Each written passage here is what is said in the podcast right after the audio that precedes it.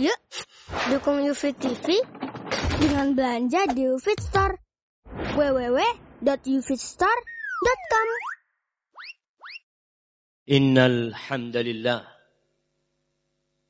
نحمده ونستعينه ونستغفره ونعوذ بالله من شرور أنفسنا وسيئات أعمالنا من يهد الله فلا مضل له ومن يضلله فلا هادي له. وأشهد أن لا إله إلا الله وحده لا شريك له. وأشهد أن محمدا عبده ورسوله. صلوات ربي وسلامه عليه وعلى آله وأصحابه أجمعين. يا أيها الذين آمنوا اتقوا الله حق تقاته. ولا تموتن الا وانتم مسلمون اما بعد معاشر المسلمين رحمكم الله tatkala seseorang diberi fasilitas dalam kehidupan ini. Dia bekerja di sebuah perusahaan, bekerja di sebuah hotel, entah menduduki jabatan apa, tapi dia diberi gaji, diberi fasilitas, namun fasilitas itu tidak gratis. Ada tuntutan agar mereka yang menerima fasilitas untuk mengajarkan tugas-tugas yang diberikan kepadanya. Dia harus bekerja dengan baik. Dia harus masuk ke kantor di dalam waktu yang sudah ditentukan. Menjalankan kewajiban-kewajibannya dengan catatan dia menerima fasilitas itu. Tapi pernahkah kita berpikir bahwa Allah Jalla Jalal telah memberikan fasilitas kepada kita yang jauh lebih besar yang diberikan oleh bos kita, oleh perusahaan kita, atau oleh tempat apa pun kita bekerja di sana. Terkadang kita diberi fasilitas mobil oleh kantor. Akhirnya kita begitu giat bekerja karena kantor memberikan mobil. Fasilitasnya ditambah dengan gaji, dengan segala asuransi mungkin yang diberikan kepada dia. Sehingga kita semakin giat bekerja. Tapi coba kita lihat. Allah yang memberikan tangan kepada kita. Allah yang memberikan kaki kepada kita. Apa siap kantor mengganti kaki pemberian Allah? Nggak bakal tatkala kita pincang dan tidak bisa mengantor. Mungkin kantor akan memberikan pesangon agar kita pergi. Allah memberikan fasilitas mata kepada kita. Sehingga kita bisa melihat, bisa memandang apa yang kita inginkan. Apa kiranya kalau kita buta, kantor masih akan mempekerjakan kita? Gak bakalan.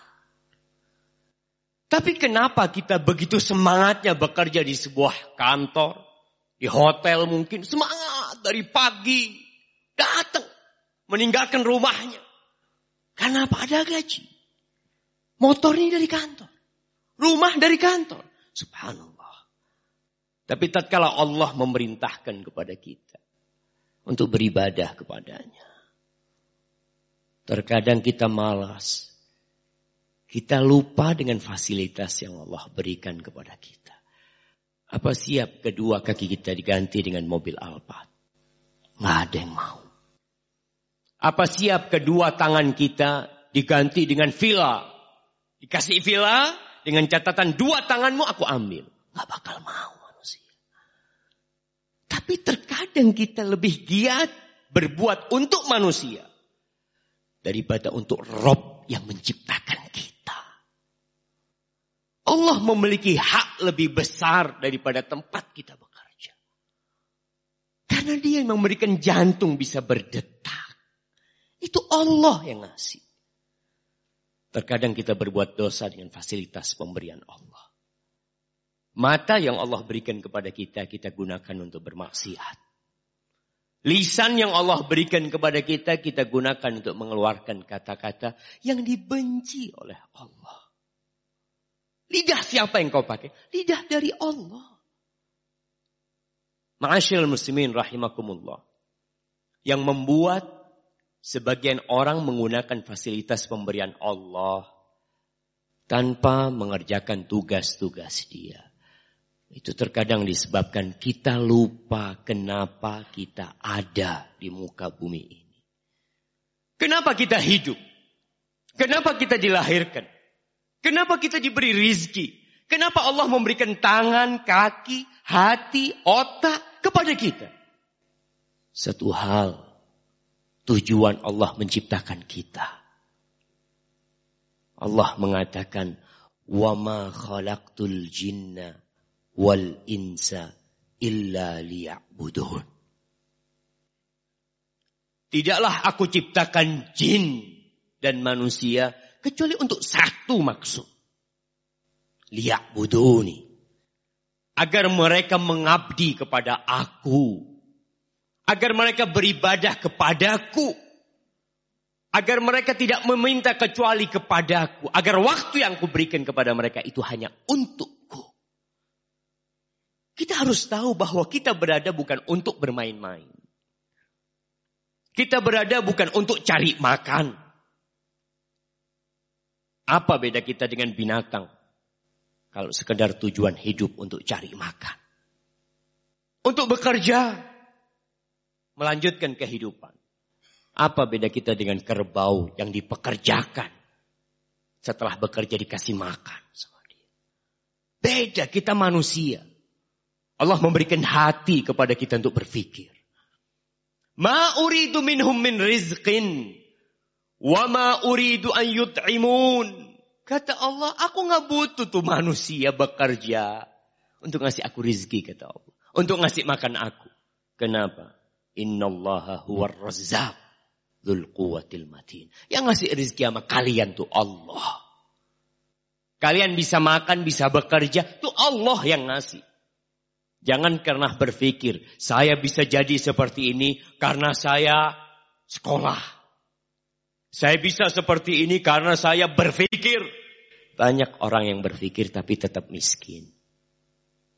Banyak orang yang buka usaha yang sama. Temannya buka warung sate. Yang satu buka warung sate.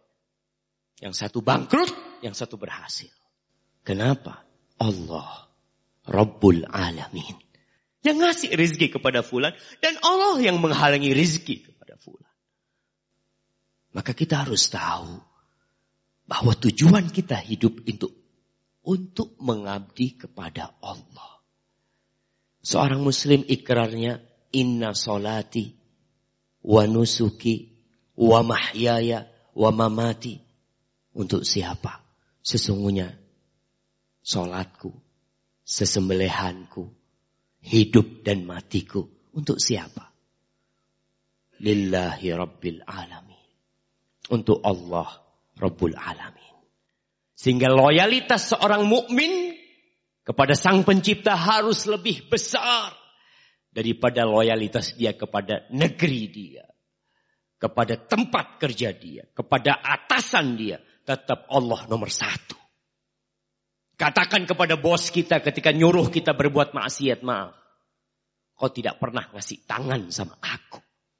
Engkau tidak pernah memberi mata kepadaku. Kau cuma kasih gaji segitu, yang orang lain bisa kasih gaji. Tapi kau tidak pernah bisa membuat jantungku berdetak. Hidupku, matiku, itu untuk Allah yang menciptakanku. Sehingga tatkala azan dikumandangkan. Tatkala masuk waktu sholat, kita sedang bekerja untuk dunia kita. Ingat, yang memanggil itu adalah panggilan dari yang menciptakan kita.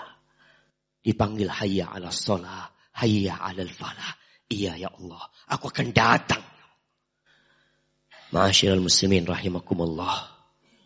Semoga kita yang lahir Islam semakin sadar bahwa kita harus belajar tentang pencipta kita Harus lebih sadar kenapa kita hidup dikari, dikasih rizki, diberi fasilitas semuanya.